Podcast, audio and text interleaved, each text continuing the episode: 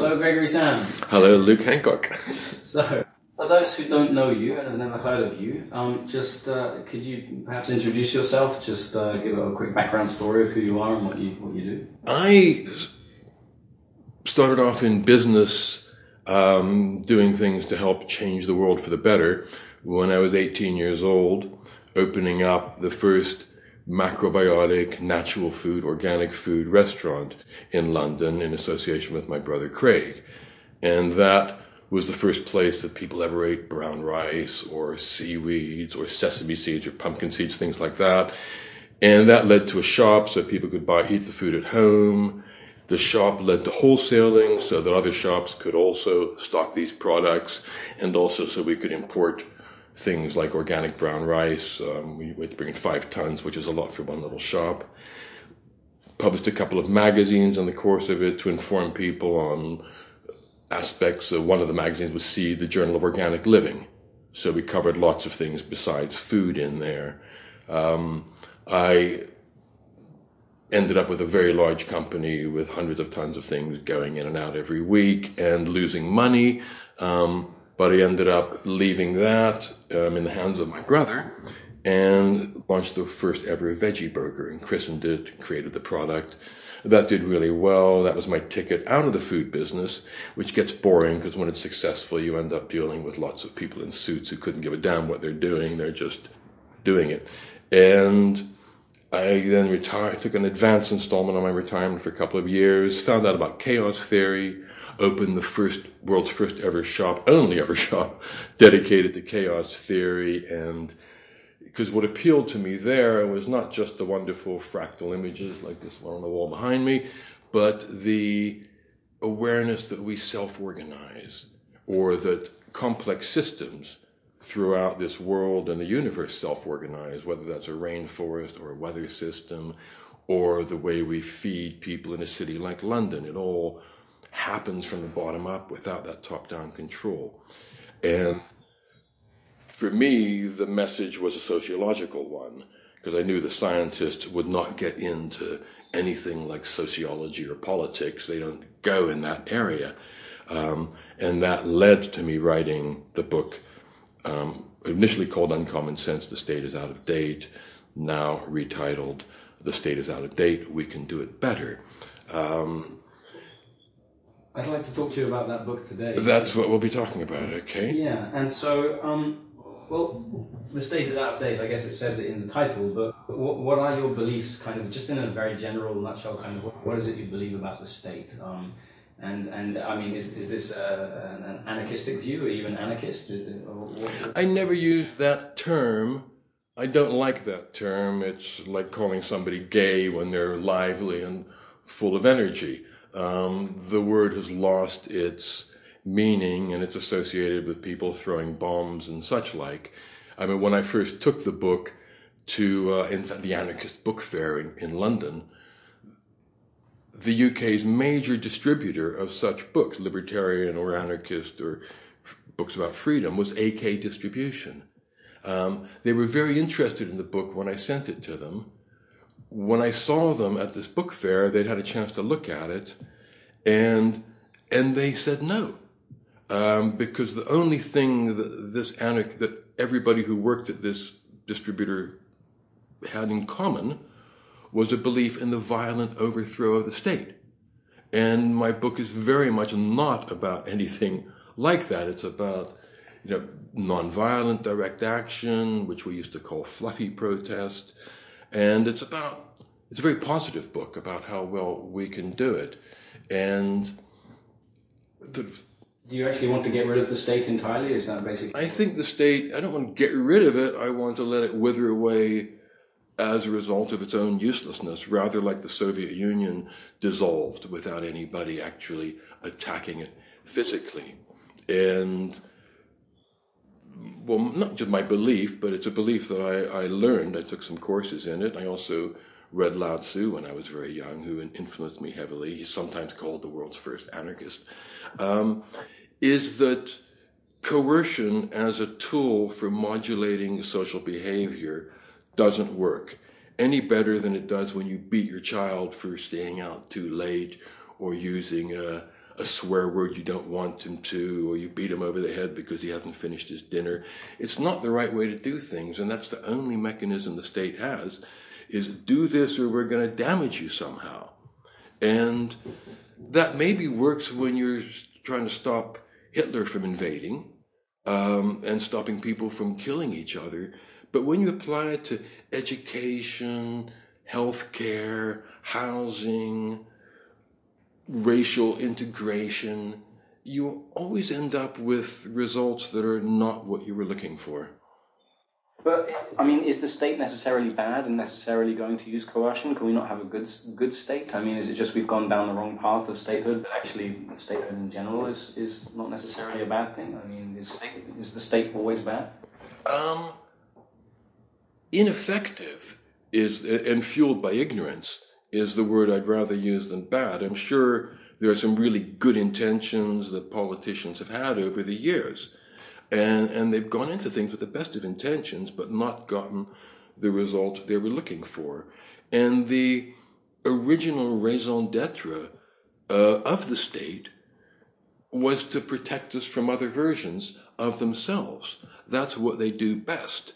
And we didn't have a state. I mean, we forget that or ignore that we had civilization, commerce for thousands of years before we ever had any evidence of a top down coercive state. That began around 2600 BC, the first evidence of a, of a coercive state. But for up to 10,000, possibly 20,000 years before that, we had evidence of people living civilized lives with art, commerce, trade going on between them. Without a coercive state. Without a coercive state. I, I, I went I had to go back to the British Museum just to see if I had gotten it right when I went to their Sumerian Mesopotamian rooms. And they've got several rooms charting that just back to about seven or eight thousand BC. And you see all their, their artifacts, their pottery, their friezes, and there's no evidence whatsoever of a state. There's one little picture of a guy with a crown on who is captioned as a king, and what he's doing is feeding flowers to sheep. Um, and you, then you get up to 2600 BC, or 2000 BC, really.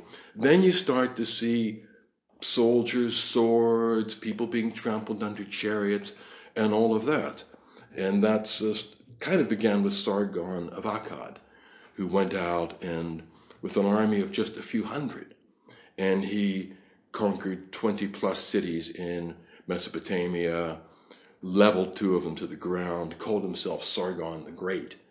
And once that happens, of course, you then need, if you're a prosperous city doing trade, you say, well, we need some guys with swords to protect us from this. And you start paying them. And of course, they're the only ones with swords. And that generally ends up with those people being the state. And then the state, of course, expands and starts not just protecting people, but also running, I don't know, sewer systems and, and these kind of things. But, but you were saying before, you think um, politicians are, are, ineffectual and um, not doing things well. They are.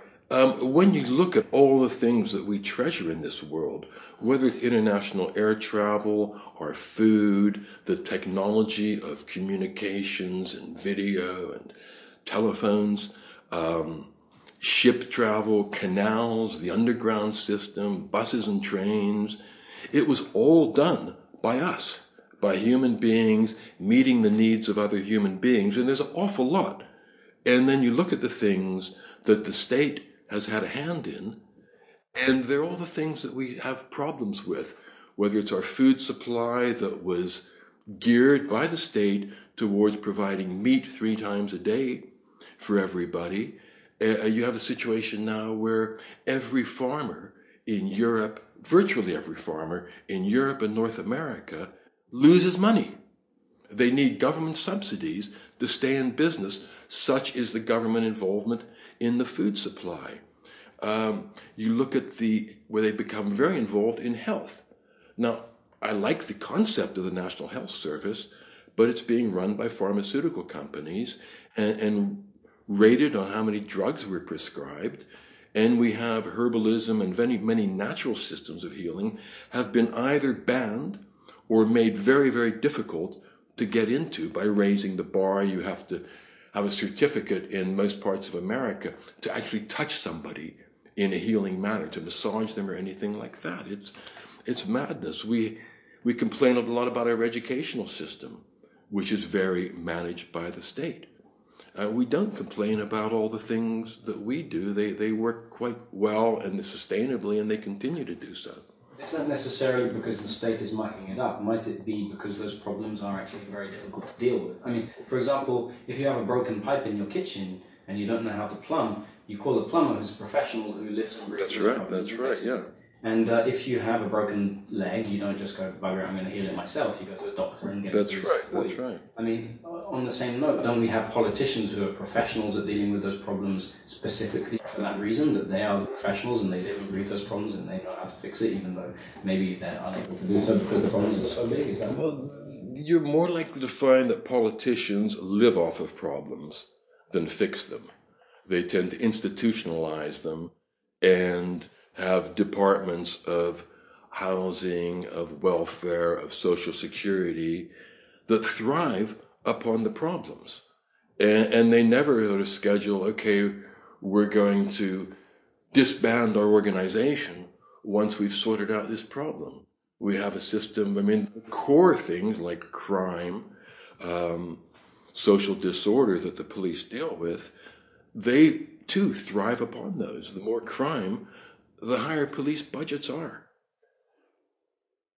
And that's not a that's not a good mechanism.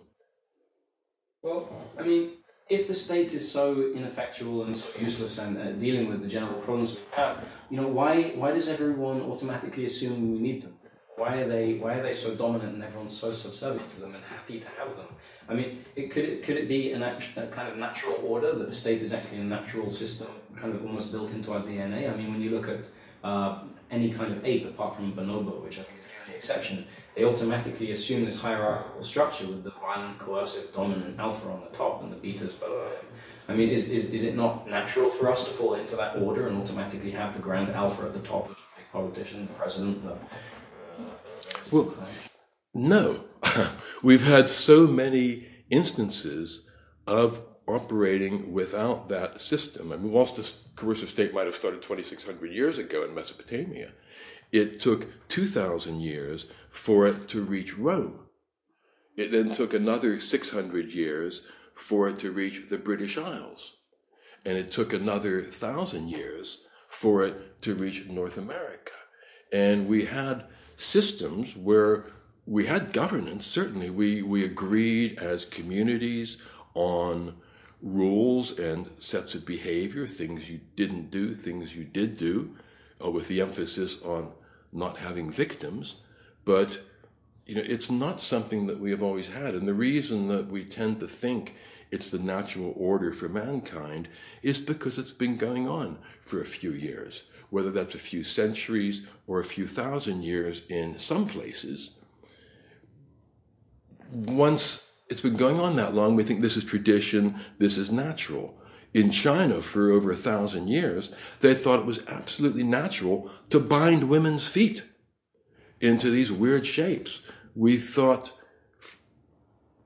that it was absolutely natural that, that the whole universe revolved around planet Earth for a couple thousand years because that's what it looked like.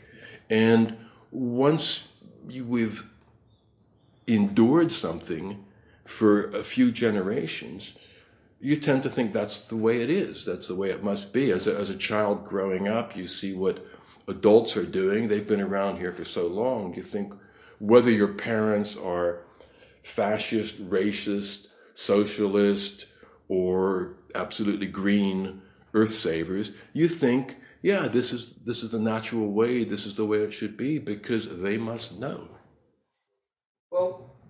If it can be another way, I mean, when I've talked to people about this concept of a no government system, Yeah. no state system, the immediate first thing that people say is, what about the police? Yeah. If we don't have a state, we don't have police, and if we don't have police, we, all goes to hell. I mean, I've heard of, um, for example, there's this there's this Native American guy, John Fire Lame Deer, and he had this great quote which I can't remember mm-hmm. off my head. But basically, he said, "Before the white men came and civilized us, we had no prisons, and so we had no yeah. criminals." Um, and uh, you know, he was saying that when someone needed something, rather than being forced to steal it and then turn into a criminal, they'd be given by by the tribe. Yeah. Um, and I, I don't know if it was in your book or I read it somewhere else, but um, there's some African tribe where when uh, when someone commits a crime, rather than berating them and putting them in jail or yeah. whatever, or you know, hurting them, they would sit around them in a circle, and each person in that tribe would say beautiful things about that person, mm-hmm. why they were such a wonderful person, and, and, and you know, help them mm-hmm. rather than uh, you know, hurt them. Um, but obviously, in our giant mega cities and the seven billion population planet, this isn't a feasible scenario. I, I think. So, so you know, is there any real viable alternative to a state-run police system? I mean, can we can we all get along without that? Yes. Going back to your your example from smaller societies, that indicates that our DNA is hardwired to sort things of this nature out. And you had another example was in the German tribes because they were never conquered by the Romans. So top-down coercive control came to them much later. But they had no jails, but they had a whole system that maintained justice, which involved reparations for crimes that you did. And if you killed somebody or you abused them or damaged somebody in, in a certain way, the community would agree what needed to be done. And there were certain standard tariffs, if you like. And you had to make good to the party that you had wronged. And if you didn't, you shamed your own community. And if you shamed your own community, you would be ejected from it. You wouldn't be sent to prison, but it was a worse fate than prison because suddenly your community, everything you were plugged into, was lost. Um, now, the, the argument today is how do you do it in a big city? Well, today we have this amazing thing called the internet, which actually connects us globally, much more so than were ancient tribes in, or not that ancient tribes in Germany. We have that connection, and we see new ways of doing that where we have the free system. And, and whether you're buying from Amazon or eBay or various other online vendors, they don't have prisons, they don't have police, but they've developed organic working systems to push people out of that business when they screw up, when they don't supply the right goods. And in the German tribes I was speaking of, there's a lot of recorded evidence about that. Your reputation was the most valuable thing you had. Because if you lost your reputation, you were screwed. And you find that with Amazon traders.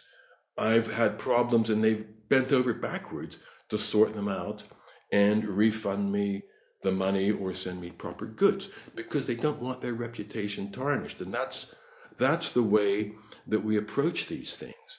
Um, I have a whole chapter in my book on how you might deal with more serious crimes. And again, you would you need a mechanism there that doesn't thrive upon crimes. And the suggestion I have, it's not my idea, it was taught to me by a, a man, Professor A.J. Galambos, um, is that the insurance companies are the ones who have an interest in reducing crime. They, they insure us for all sorts of things, but they also insure us from being murdered or robbed. And, and if I take out an insurance policy today and am murdered or run over by a bus tomorrow, they're going to cover, um, if I had children and a family, they would cover their mortgages and school fees and so forth ad infinitum. Um, and they really don't profit from crime. It, it's a bit like the old Chinese doctor that used to pay when you were well, and when you were sick, he didn't get paid. Well, in this case, you pay the insurance companies while everything's going hunky dory, and if it's not, they pay you, and that's really where I mean they have a certain amount of they do have some detective forces and they do go out and do that, but they can't they can't really touch it because it's the province of the police normally. And that's a, it's a long distance type of goal. but it's certainly um, a way it could be done. And if we had moral banks and moral businesses, which isn't such a bizarre, unthinkable concept. It, it's sad that we think of those as unthinkable concepts. Um, but if you had a moral structure out there, then without needing to to eject somebody from from your tribe, you can seriously hamper their ability to enjoy life with money, credit cards, shopping, and buying. You know, you can you can make it very very difficult for for the criminal without actually locking them up in jail. See, that makes sense. So you're not talking about a new coercive force, um, like uh, you were saying the insurance companies might take over the role um, of kind of policing in some way, I suppose, but but not for a non-coercive means. Well, I could see. I, I have respect for the police and for the concept of police, but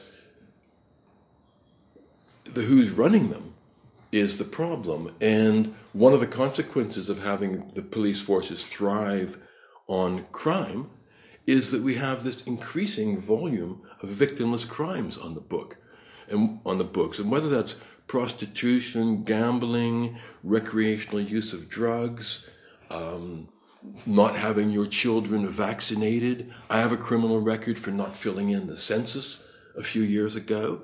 Um, that's madness. And if you had a police force that didn't thrive on crime, you wouldn't have this burgeoning of victimless crimes. And of course, they'd rather go after a pot smoker than somebody who's knifed, you know, than a murderer. It's much easier. They come quietly and pay their fines and go to jail. They don't give the police, you know, difficult work to do.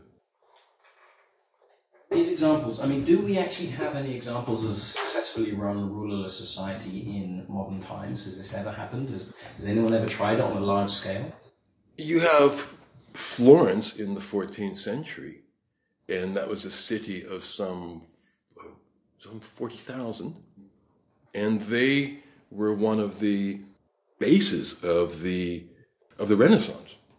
And they had hospitals, they had schools, they had a fully functioning society um, that was organized from the bottom up. It was based on communes, based on street level. Everybody was a peasant because there weren't lords and princes and kings involved, but peasants included jewelers, architects, furniture makers, bakers. If, if they lived without a state, did they have an army protecting them from some other state coming in and taking them over? I mean, how, did they how did they get along? They might have hired armed men to protect them, but I think because they were such a center of trade, they were really valuable existing as they were to everybody else around them. Um, and they manage themselves through guilds, through business guilds. We still have guilds in some industries. When I um, extended my house, I hired an architect, and he belonged to an association of architects. And if he screws up, they're liable for it. And they used to have guilds for bakers, for for every manner of business. You would join the guild, and, and that way you could pre- have your reputation your reputation guaranteed by somebody. Um, other than the state. Today we have the state imposing all sorts of regulations on food. The result is half the food that we purchase gets thrown away with this sort of imposition of sell by dates and, and things that a, a guild probably would never have come up with because that's quite senseless well, stuff. Well, this, this situation in Florence, saying they may have had an armed protectorate force, but they wanted to state in themselves. But let's say, let's say, um, I don't know, England over here. So let's say England gets rid of its government completely, gets rid of its army, gets rid of its police force. Um, what's to stop, um, you know, some other country, France, China, or whatever, just coming, taking over, and, and doing the exact same thing over and over again? Well, that's what I get back to. The basic core function of the state is to protect us from other versions of themselves. Um, when they extend that that's where we really have the problems. And you know how we get away from having states in an ideal world. I haven't got a de facto answer for that, but the first step is to start regarding them like King Canute, all powerful, that they can do everything from sorting out unemployment to poverty to failing education standards to climate change. Because the only thing they do to solve those problems is take more money from us.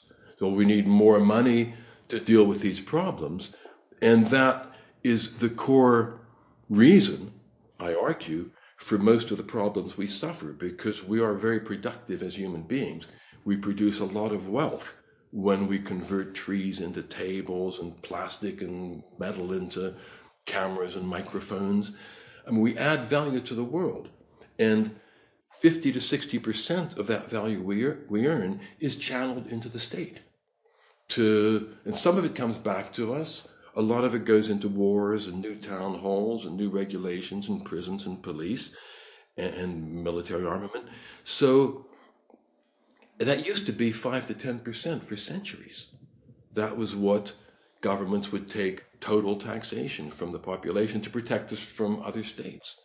Now that has grown enormously. But isn't their function not just to protect us from other states, but each other? I mean, if we get rid of the state system, then let's say an armed gang from London come and take over London, and then they go and take over Reading, and they go and take over everywhere else. I mean, w- wouldn't it just be a case of the strong ruling the weak? I mean, you know, you see these post-apocalyptic movies where there's no government and no system, mm. and you know, armed gangs that go around and control everything and do terrible things. I mean, you know, this philosopher Thomas Hobbes, he's saying that you know, man's state of nature, as we say, solitary, brute, poor, nasty, brutish, and mm-hmm. And he said, you know, without a common power to keep everyone in awe, we're in a constant state of war of man against every man. I mean, is that not the case? Do, do, do, do you think that we're actually capable of getting along without? Within, within our national boundaries.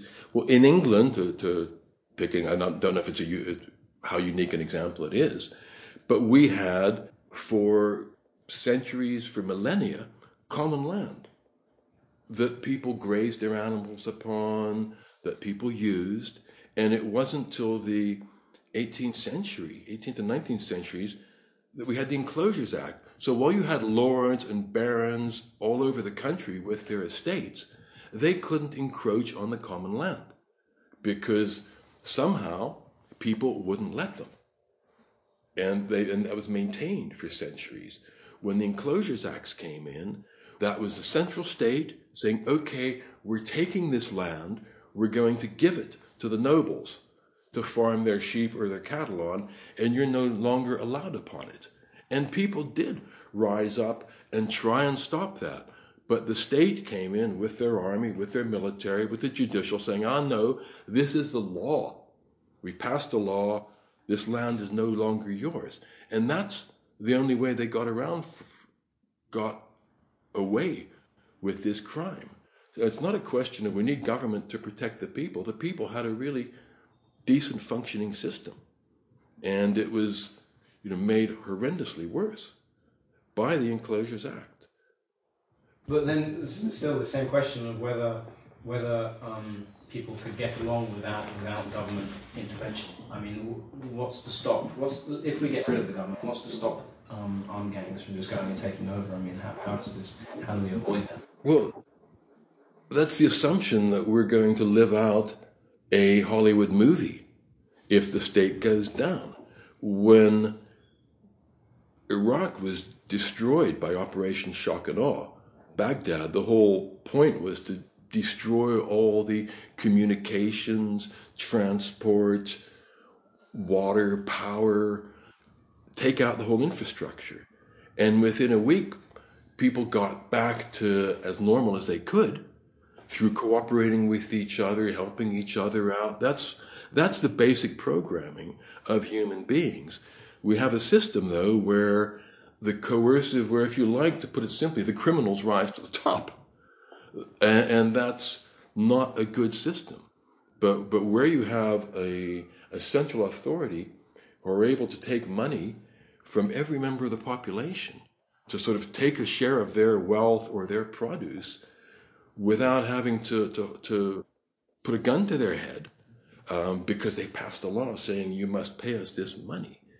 Well, that's, that's a really desirable, desirable position to be in where you don't have to work, you just demand money from people. So everybody wants to run that, whether it's Al Capone or George Bush and the military industrial complex, once you get up there, you can then pass laws. Today it's the corporations. And they want to have a handle on government to force us to take their drugs and their vaccinations and stop us to taking herbal medicine. And whilst it's, it's a nice idea having a central coercive state to protect us, what they tend to do is enhance the abilities of criminals to take our, our land or our freedoms or our rights away. As long as those uh, criminals are powerful and rich and under corporate banners, I suppose. Yes, they, they, they, I mean, the pharmaceutical industry has three lobbyists for every single member of Congress, of the, of the American Congress and Senate. Three people are devoted nothing but to putting the pharmaceutical industry's point of view to them. So how do, do you or I or somebody get through to them and saying, no, hey, I don't want my children to be vaccinated, and this is why, because they've got three people telling them why your child should be vaccinated for the public good. Well, you were talking before about tax. I mean, you know, when when we do interact directly with the state, generally generally it's kind of through a kind of confrontation and coercion on their part. I mean, we go to them and uh, they're demanding tax from us, and we have to pay them. Um, you know, we've got to pay their parking tickets. We've got to uh, do entry visas into the country and stuff. And no, nobody likes paying tax. Nobody likes giving money for parking mm-hmm. tickets. No, nobody wants to put up with this. Um, but you know, we do it because one, we fear the repercussions, mm-hmm. right? Like if, if we don't, they'll put us in jail or harm yeah. us. Um, but also we do it because of the greater good, right? I, I, mean, most people who I've talked to about paying tax actually don't feel that bad about it because they say, well, the money's going to schools and hospitals and roads and all these things. But I mean, isn't that necessary? If, if the whole tax system is gone and the government doesn't have the money and the government doesn't exist, I mean, who's building the roads? Who's building the hospitals? Who's, who's building the schools? I mean, who takes care of things without a state? We used to always do that without a state right up to and beyond the beginning of the 20th century. We built hospitals, we built canals. Okay, roads is has generally been government built, but a road is just a flat piece of ground. It's a bit easier to build than a skyscraper or or a train system. Um, and to assume that we couldn't build roads, but we can build cars and all these other things is a bit facile. And, and as I say, we built massive infrastructures.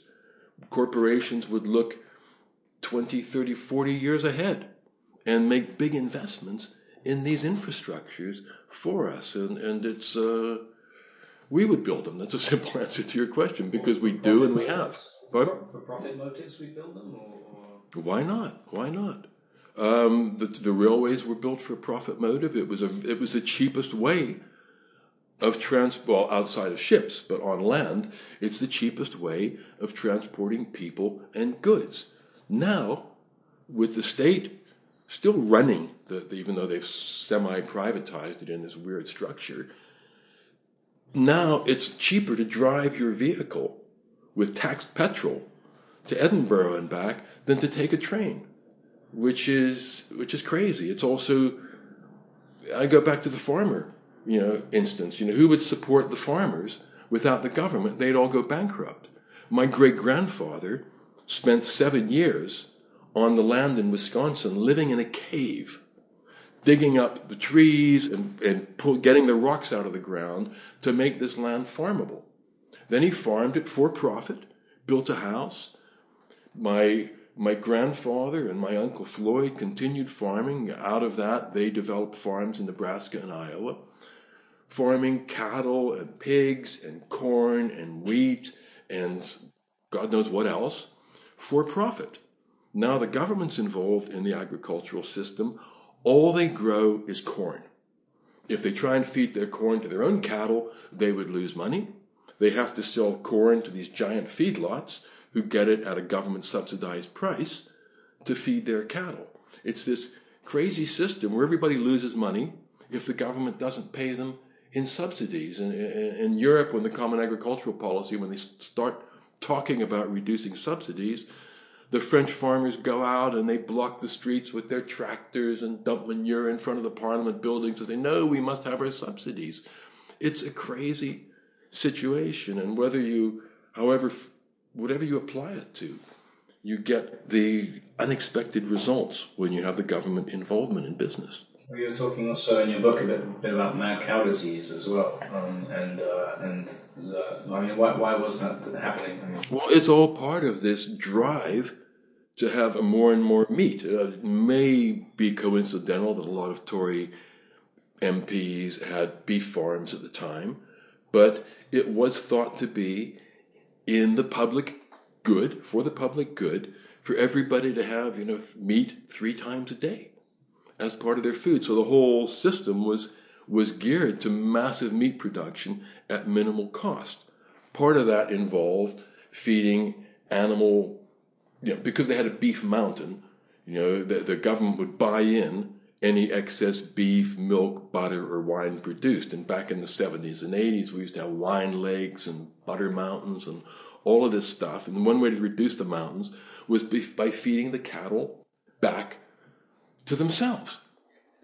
And that's like producing a brand new automobile. If we were subsidized, if the government was subsidizing the car industry, they produce a brand new automobile. The government would buy it, melt it down, and and give the scrap metal back to the car manufacturers to produce another car. How mad is that?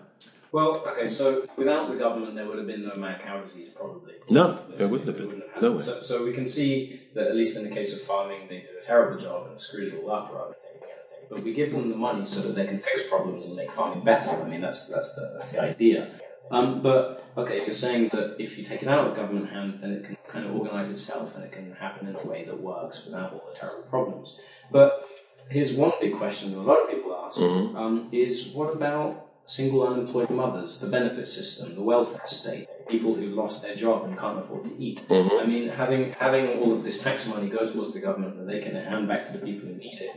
I mean, what happens to them? Are they cut loose? Are they going to just die on the street? I mean, is there is there could we ever come up with something ourselves that would actually really do that out of the kindness of our hearts if there was no government involved? I mean, what, what do you think about it? Well, yes, we are charitable people. It's part of human nature to help each other out.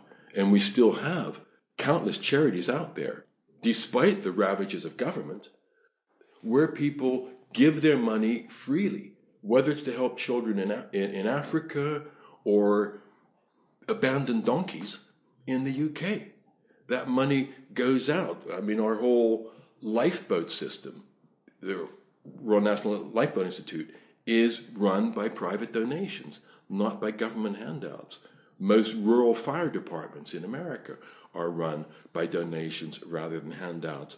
And if we had 60% of the wealth that we created still moving about in society, there would be that much less homelessness, unemployment, and poverty going on because the money wouldn't be sucked out.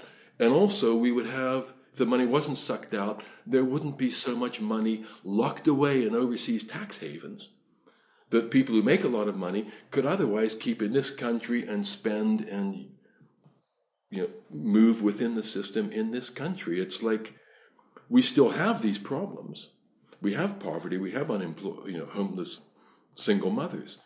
But with the funds still in our society, we would have much less of this poverty. And and we'd also have more natural social government, natural self government going on. And that might result in less homeless mothers. You do have a much higher proportion of children born to families in poverty than born to families who are, you know, making money, paying taxes, doing, you know, high, highly paid jobs. Because they don't get money for having children.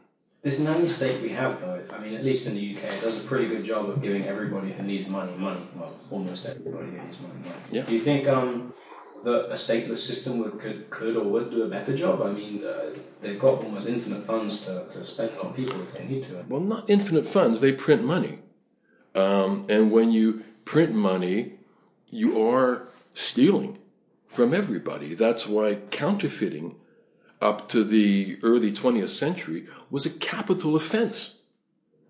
Because when you just printed money, everybody's, the value of everybody's money went down. Now the state is printing you know, hundreds of billions of pounds to keep up.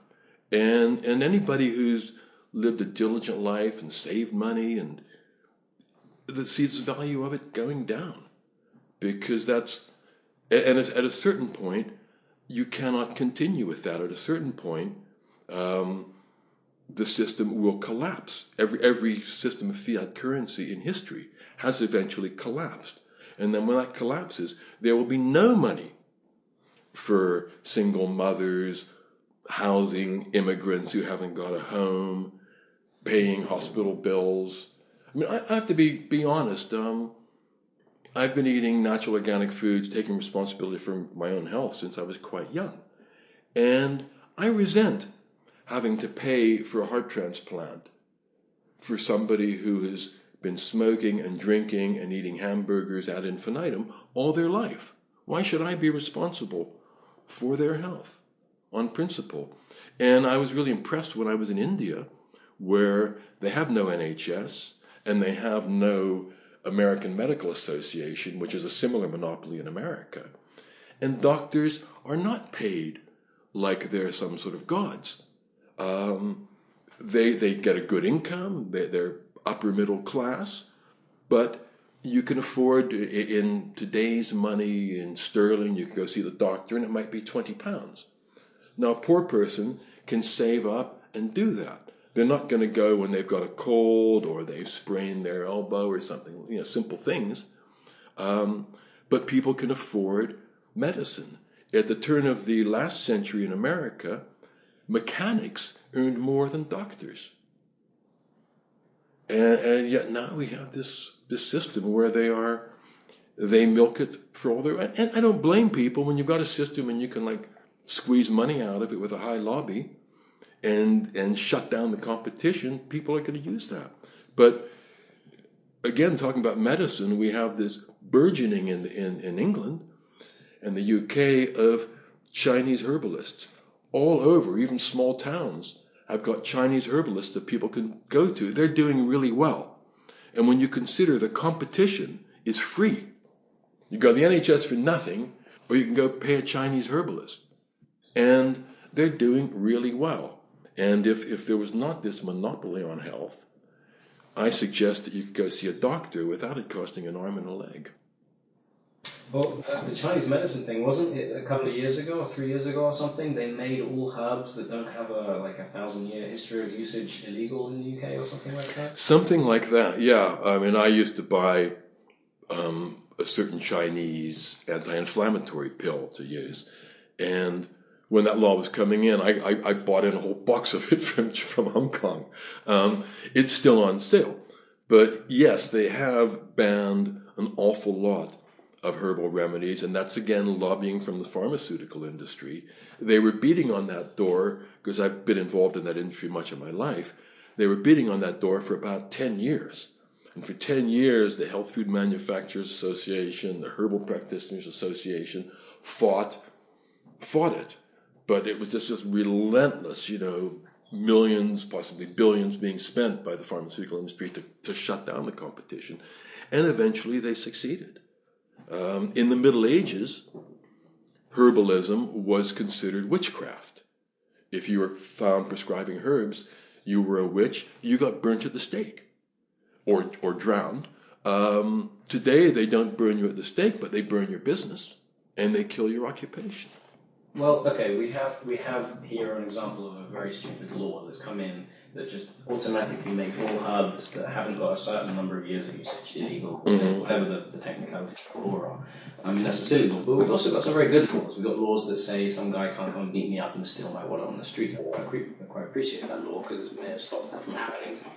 I mean, what happens when we have no state? Who decides the laws? Do we even have laws? Are we a lawless society? No, we've always had laws that developed from within that modulated our, our behavior, and we've always had ways of enforcing and dealing with those laws without having a system that profited from when somebody comes and steals your wallet in the in the street. And people still will steal your wallet in the street. I just think there are more effective ways of dealing with it. And we don't even know what the crime figures are right now because the system has not, there's something called notifiable offenses. So if somebody steals your wallet in the street, um, it's a notifiable offense and it becomes a part of the recorded crime record. If somebody commits cybercrime, cyber cybercrime is not a notifiable offense. So if they get your passwords and bank account details and steal 100,000 pounds out of your bank account, it's not recorded. It's a crime. The police may and they will look into it, but whether they solve it or not, it doesn't go down in the record. And of course, today, cybercrime has got to be the absolute burgeoning aspect of crime because what tech savvy kid who's grown up with computers all his life is going to choose to smash a window and risk getting beaten up by somebody in the middle of the night when they can just sit on their laptop and commit equally horrendous crimes or doing it from Russia or wherever. And I'm still trying to find, well, I guess the reason they don't make those a recordable offense is because we would see, we would then have a record of how crime has skyrocketed um, with that sort of that sort of stuff going on. It's it's a staggering situation, but again, well, we why talking, should they? Talking before we, we started this interview about, um, for example, in Japan, a lot of the murders um, unsolved murders are marked down as suicides to keep like uh, figures of, uh, of, murders artificially low. And uh, you know this happens in all, lots of different countries mm-hmm. in lots of different ways. I mean, do you think a, a, a non-state-run police force wouldn't be doing the same kind of stuff? And um, you know, obs, what's the word, obfuscating? Obscuring or obfus, ob, obfuscating. Obfuscating, it's a difficult word, isn't it? Obfuscating the, yeah. the figures. I mean, would, would, things necessarily be that much better without the state run system? Yeah, they would be better. Because, well, if it was, because going back to the insurance company, they've got no interest in locking up the wrong person because the reason they want to solve a crime is to stop it from happening again not just to get a, a tick on their record books. And so, sure, they're not going to um, ignore or deny that certain crimes have taken place because all they're trying to do is to stop them from happening in the first place, not categorize crimes as misdemeanors uh, because they're having to pay out. That's the, the bottom line for them. Well, how about crime on a larger scale? So, so we have um, regulation, regulation on nuclear power and GMOs and CFCs and lead paint. Mm-hmm. We regulation to stop lead paint so we don't all get lead poisoning. I mean, that's a good regulation. I'm quite glad it's there. Um, but you know, if there's no government in place, who's regulating? How do we stop? How do we stop giant corporations from painting all our houses with lead paint because it's a bit cheaper for them and they get more profit if they do so? Well, we have this assumption that the government is the only only way to stop these things. And yet we see that with asbestos, asbestos was recognized in the 1920s as being a seriously health damaging substance. It wasn't till the 1970s or 80s that it started to be taken out of, of, of products. And we have, you talk about, um, you know, we have things like fracking that there should be a law against it. There should be a law against people drilling under your house and damaging the, the water table. But the government, in fact, subsidizes the people who do it and drags you away if you're trying to stop them put, and puts you in jail. So, you know, trade guilds and the natural process would deal with a lot of these situations. We wouldn't have nuclear power at all if the government wasn't approving and subsidizing it. There's no, no sensible business. Um, and I've been in business, I, I, I, and I've dealt with a lot of people in business. You have to have insurance because heaven forbid that one of your products kills somebody. You know, you have to have insurance so that you can pay them the million or two million pounds or whatever the damages are. Now, no insurance company in the world will insure a nuclear power plant. So no public, no private utility company would ever build a, a nuclear power plant because it could completely destroy them. No insurance company is going to cover it because how can you cover the loss of a whole city or a county of a, of a country?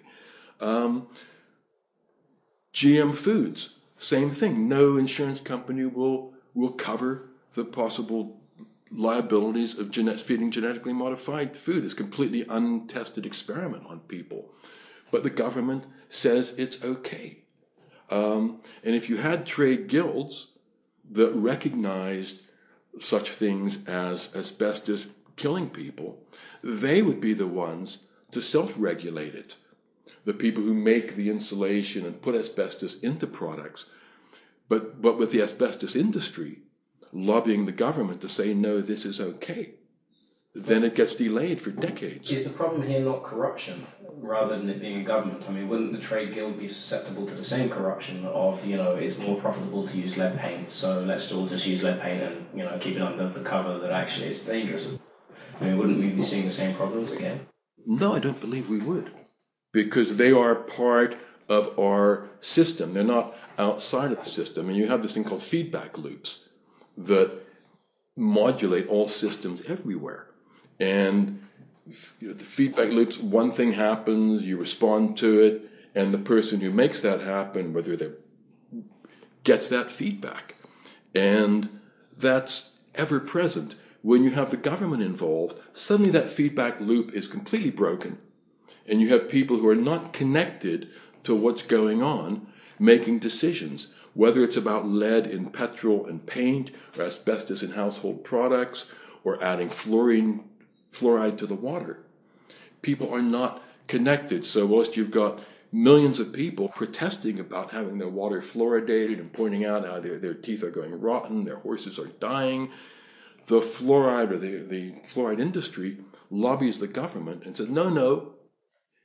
And, and they, the government doesn't even get that feedback because they're getting constant stories saying there's never been any damage done by fracking, for instance. And when that's all the lawmakers are being told, they do not listen. They, they, they haven't got any space to hear from the people who are damaged by being stuffed. So, yes, a lot of these problems would be sorted out much quicker if the feedback loops between consumer and producer were, were intact. I mean, I, I've lived in London, and we used to have the food in London, used, in England, used to be notoriously bad. You had to go to a chemist to buy olive oil. You couldn't buy regular wine and an off license. You'd get these fortified wine things like Sanatogen. You'd have to go to a Italian deli in Old Compton Street to buy a decent bottle of wine. And yet the food it's changed enormously now. And that's just people saying, we don't want this. I mean, kippers used to, the food industry used to start dyeing kippers, which is smoked um, herring for those who don't know. Um, they used to be a real part of the British diet in the 50s. And then food technology came along and they figured out how to dip them in creosote and artificial coloring and make them look like herrings. And, and it was a horrible degradation of it. And over 10 or 20 years, herrings just disappeared from the British diet because there's a feedback loop. They said, no, we're not going to eat this shit. Now it's a gourmet food. You buy proper herrings in farmers market and places like that. So so industry does respond. But isn't that exactly why we have something like the FDA and why we need something like the FDA to stop people in the first place from putting kerosene on on, on fish to make them appear darker? I mean, is is it protecting us? Is it? No, it's not. The the food. One of the reasons that um, we haven't discussed it in this interview, but my brother and I introduced. We were the first people to ever sell natural and organic foods in this country. My brother got interested in macrobiotics because he read that the FDA had raided a bookshop in New York, um, George Ohsawa inspired bookshop, and burnt the books that were there. Now, this wasn't the FDA, excuse me, this was the FBI at the time. It would have been the FDA today, because these books were saying that a diet of Coca Cola, hamburgers, milkshakes was not a good diet it wasn't a healthy diet, and proposing that we eat whole cereals and beans and vegetables and seeds as a much better basis for our diet. They burned those books. Uh, we had trouble in this country with the British authorities that trying to shut us down because they saw these foods as dangerous. There was a whole government saying this is a death diet. Um, someday, the government may ban pesticides. And everybody, and now I've been, you know, my descendants would be in an interview like this. Say, well, what would we do if the government not banning pesticides? Well, it's the people who start buying foods without pesticides. That's how you ban pesticides, not by having the government doing it. Well, I suppose also the, the FDA, um, one of the problems with an organization like that is when they when they allow something that's actually harmful, then it takes away accountability from the company that produces it, like in yeah. the case of aspartame. yeah. Aspartame They're in the hands of the big corporations. And as we know, there's a bit of a revolving door. A lot of the people running the FDA used to work for Monsanto, and some people leave the FDA, and then Monsanto gives them big jobs as rewards for whatever, whatever they did. And whether they're acting with evil intent or not, I don't, I don't, I don't care. Um, they maybe do think that these things are best for us and that we should all have our children vaccinated. But the choice should be ours. That's the point I'm making. When the choice is ours, we have that feedback loop and things change much more effectively and much more quickly.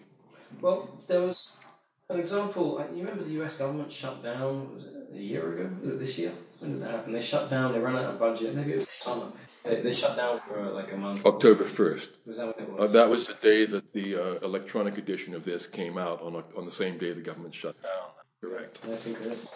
Well, um, you know, when it shut down, there was a salmonella outbreak, a coincidental one. I mean, you know, that was pretty bad. If the government was running at that time, they would have immediately got on it and, and done something about it. Um, so, so what happens in your in your vision of a stateless society for things like that, salmonella outbreaks, invasive species that come in? I mean, how, do we protect against these kind of uh, big problems or epidemics or you know whatever if there's no central state um, organizing everybody together to, to act against it? The way we react to to everything else um, when a pl- when engines fall off of airplanes, they ground the whole fleet to find out what the problem is because they don't want it happening again. When Perrier, 20 years ago, maybe 20 years ago, they found some benzene in the Perrier. They recalled Perrier from all over the world. And, and they lost. They, they were the dominant bottled water at the time. And by the time they got back on the market, They'd lost that bottled dominance. They didn't say, oh, benzene is less harmful than being stuck behind a, uh, a bus with a bad exhaust. It's okay. Um, they didn't say, like the British government did, oh, British beef is the safest in the world during the mad cow outbreak. All the government was doing was ensuring us that it's actually nothing wrong and we should continue eating British beef. And the, mis- the risk is minimal. Don't worry, everything's going to be okay. And not many people realize that one of the legacies of mad cow disease is that the vast majority of the blood used in this country now for blood transfusion has to be imported because British blood is dangerous because of that legacy. The prions of mad cow disease are well distributed. So it's like they're the worst people to be dealing with these things because I mean, there has been, what are some of the recent things? Um, salmon, um, farmed salmon. The government, or some government department about seven or eight years ago, came out and said, this is really dangerous. You shouldn't eat farmed salmon more than two or three times a year. And whoever the scientist was who was ill advised enough to open his mouth probably lost his job, and there was nothing more said about it. Um, I've read again from a, uh, the Institute of Tropical Medicines years ago saying that when when a pregnant woman peeled potatoes, she should wear rubber gloves because the contact poison from the potato skin could damage the unborn fetus. But you don't hear you haven't heard that repeated. Um, the last thing they want to do is to scare people about anything. Fukushima, we should all be really concerned about what is happening with Fukushima. like with the British beef, there's politicians on Japanese TV going and eating spinach that's grown locally next to the nuclear plant. Yeah, yeah. And saying it's safe, it's safe. Look at my meat. It's that's right. That's right. And um, So it just underlines my point that when you have that, when people are responsible and they're connected to corporations, you have a much better, better reaction speed than than when the state is involved, just trying to, you know, make people feel comfortable and say everything's okay. Maintain the status quo. Yeah, yeah. Well, in your book, you go into chaos theory as being uh, a little bit about how it, it's a system that naturally organizes everything. I mean, it, if we have no state, then chaos theory will come through and everything will magically work. Somehow. Yeah. I mean, could, could you go into that a little bit? Uh, chaos theory is a, is a nice word that I think everyone's heard, but I think very few people understand it. Okay. Well, the rain, like the rainforest, is a, a very easy example. Um, because until we go in with bulldozers, it's all a very stable, harmonious system. And everything in there is interacting with everything else to create this harmonious system from the bottom up. There's nobody. I mean, can you imagine if the European Union said, okay, we're going to build a rainforest. We'll put the rivers here. It's going to rain every day at 4 p.m. for 20 minutes, this volume of water. We'll put the frogs here, the leopards and um, panthers here. And this is how we're going to set it up. Do you think it would work? I don't. I don't. Um, but it does work running from the bottom up. And the UK, I came to the UK in 1951, and they still had food rationing um, going on from the war. Because they had food rationing during the war. The war ended in 44, 45, and they still had food rationing going on five years later because they just could not imagine how can people feed themselves if we're not running the system. It was inconceivable to them, even after that short, you know, it wasn't really even traditional, but they were also, they didn't want to lose their jobs. Um, and it was this thought, how can people do that? Well, that's chaos theory. That's how we do it. And you take a big city like, like London or Hong Kong, and there's, you know, 10 million people, all with their own taste, their own when they get hungriness, their own wallets, and they all get fed what they want, what they can afford, when they want it, by and large, um, without anybody organizing it. That's a, that's scientifically speaking, that's a miracle. Until they discovered chaos theory or recognized the chaos theory, that things self-organize when you have the feedback loops in place. I know when they used to take Russian, like Khrushchev visited America, I think it was in the 60s, and they took him to a supermarket and found out later that when he went back, he assumed they'd set that up. That it was a propaganda thing and they'd set up this whole supermarket just to make him feel little. Because he couldn't imagine how that could happen without state planning.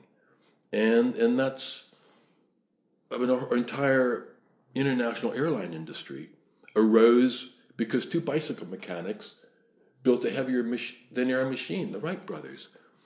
Now, no stage did somebody say, okay, in 60 years' time, we're going to have networks in all the major cities of the world and airports, and you'll be able to get from London to New York and back in, in a day. Um, it just self organized from the bottom up. Same with I mean, telecommunications. Phones used to be the province of the state because they like controlling communication. Because once people start to communicate efficiently, suddenly we need the state much less because we start to implement, enhance our ability to self organize like that. You used to have to have a license to own typewriters in parts of Eastern Europe.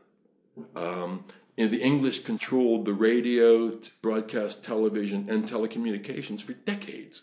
Once they let go of control, we've got endless radio stations, TV stations, cell phones. Anybody can speak to anybody anywhere in the world. That's what. That's how we do it, and it's a very important thing. But but would things are always necessarily self-organized in a harmonious and happy way? I mean, let's say we get rid of the whole state system right now today. I mean, are, are we are we perhaps maybe too immature of a species to really take control ourselves? I mean, I wonder. Like, let's say some system comes in and acts as the new police or something like mm-hmm. that. You know, what, what's to stop them becoming despots to come and you know make everyone's life ruinous and horrible? I mean, uh, I wonder. Well, I wonder if that, that whole state system didn't exist at all, whether things would organise in a way that was actually worse than it currently is. Only one way to find out. um, and and I'm not saying you know let's just get rid of the state. I mean, you can't you can't get rid of the state like that.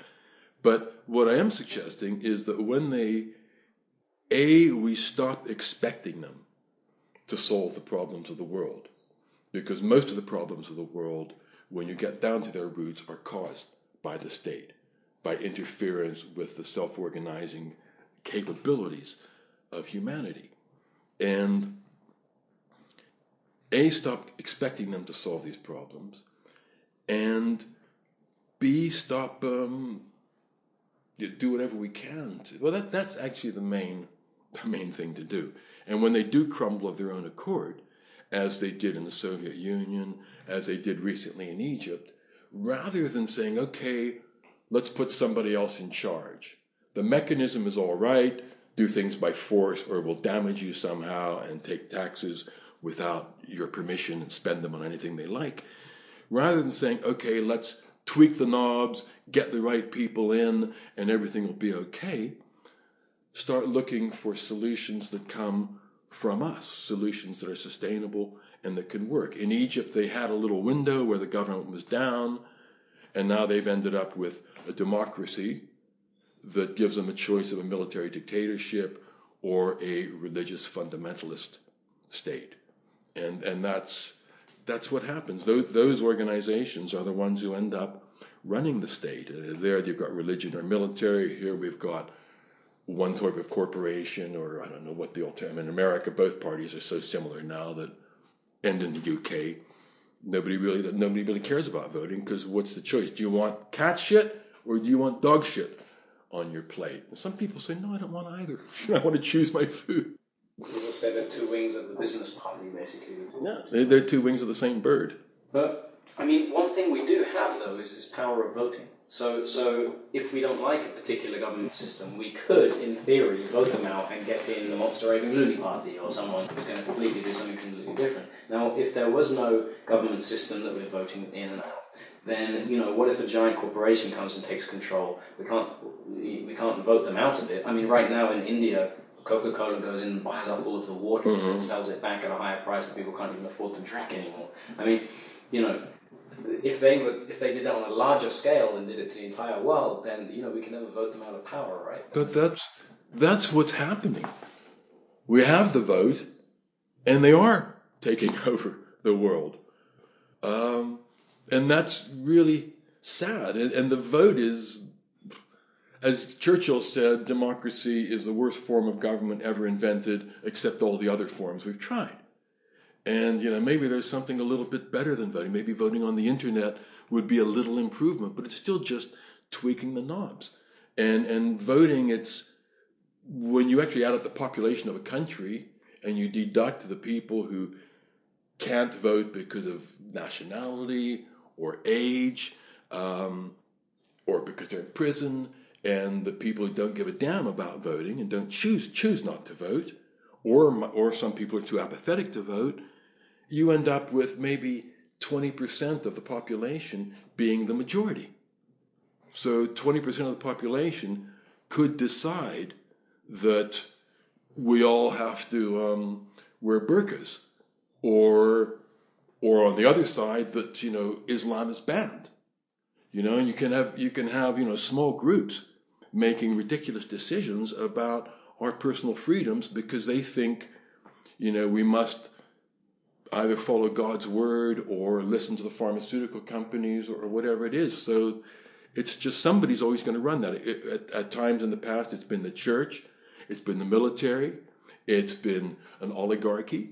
In Indonesia today, it seems to be out and out gangsters running it who actually say as much about themselves. Um, so it's, you know, whether we've got pharaohs or kings, I mean, occasionally you'll get a good pharaoh, a good king, a good leader like Gandhi. Gandhi, I think, was a great leader. But when he dies, it's just back to the same old stuff. Well, I mean, do you actually have a, a, full working design for a new system? Does anyone have that? I mean, like if we if we completely get rid of the state structure now, um, we've seen in, in very small tribal societies in the past that can work. We saw in Florence that it could work, um, surrounded by other state structures. I mean, do we?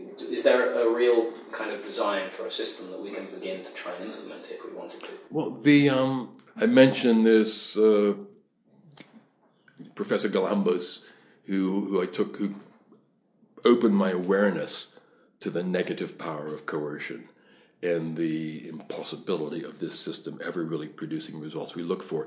He was a had been an astrophysicist, and then he turned his mind after the Second World War to figuring out how he could stop anything like that happening before. And he did create very specific structures that would deal with the sorts of things that the state deal with. Insurance companies dealing with crime and punishment was one of them. Um, I didn't take all of his courses, and I don't believe that we need to actually figure it out in advance because people are really good. This is what we're very, very good at. And I, I did use the example of the internet, which to date has been pretty free of governmental control. They don't know how to legislate it. And you see, and there's an enormous amount of business being done on the internet. And those businesses, the successful ones, have found ways to manage what we would regard as criminal behavior in, in the uh, physical marketplace without resort to police or, or the coercive skills of the state. And that's, that's a big thing for them to have achieved. And it's not like they even set out to do it. It's just the way they develop their systems. How do we do with, deal with this?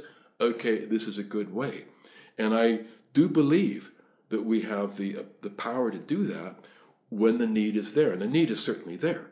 We all recognize that there's a need for that, but we want the people doing that to reduce the incidence of crime and bad doings rather than actually see it increase. As it is with cybercrime, police get more budgets, more and more force, more and more laws, and yet crime is on the up. There might be less murders, there might, might be less murders, housebreakings, and muggings, but that's more than offset by cybercrime, which they choose not to make a record of. You say, you say we need we need to. You know, things are very bad at the moment. Mm-hmm. You know, the environment's being destroyed, and we've got a lot of bad things on the current system. Yeah. It's not working.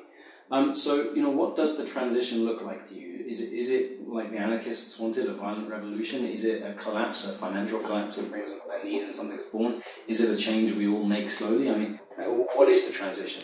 I think, I think the transition is to not replace them with another version when they collapse. Um, and, and they will collapse. We have seen some governments collapsing. And that is the message I'm really putting out there is don't just tweak the knobs and put somebody with a nice face and good ideas in there. Because that doesn't work. We've tried that. It might work for 10 or 20 years. You might see an improvement. You might see a reduction of state interference. In America, God knows how many presidents have come in on the ticket of reducing government. Government's never reduced. It just gets bigger and bigger and bigger because there's no marketplace to manage it. Um, you know, you're forced to buy the product.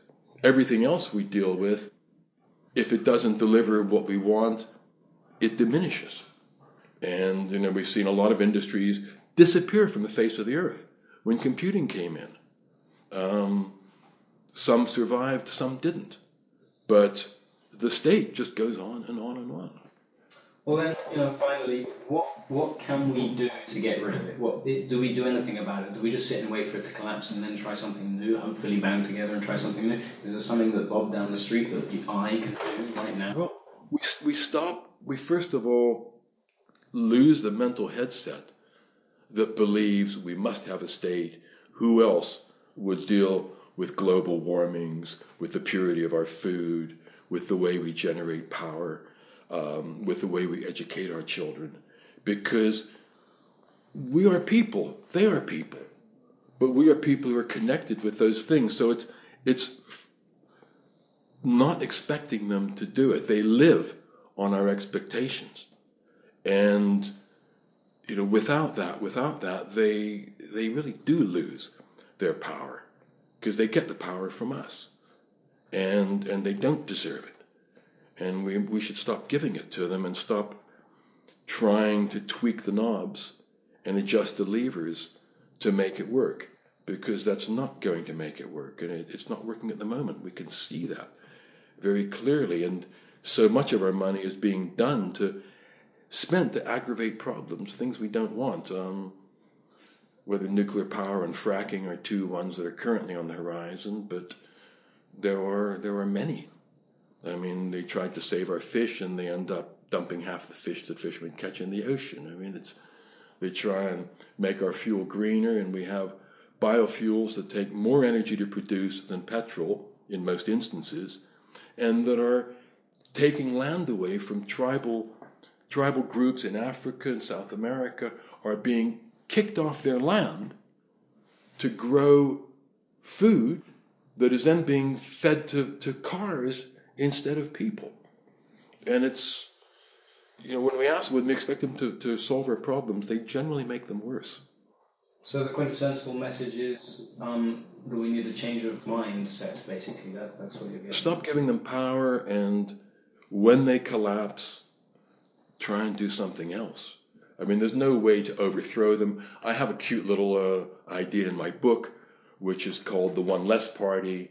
It's a political party where the candidate for parliament or the Senate or Congress promises, signs an oath saying they will do nothing whatsoever um, as a member of parliament. They won't go, they won't take salary, they won't pay staff, they will be one less politician.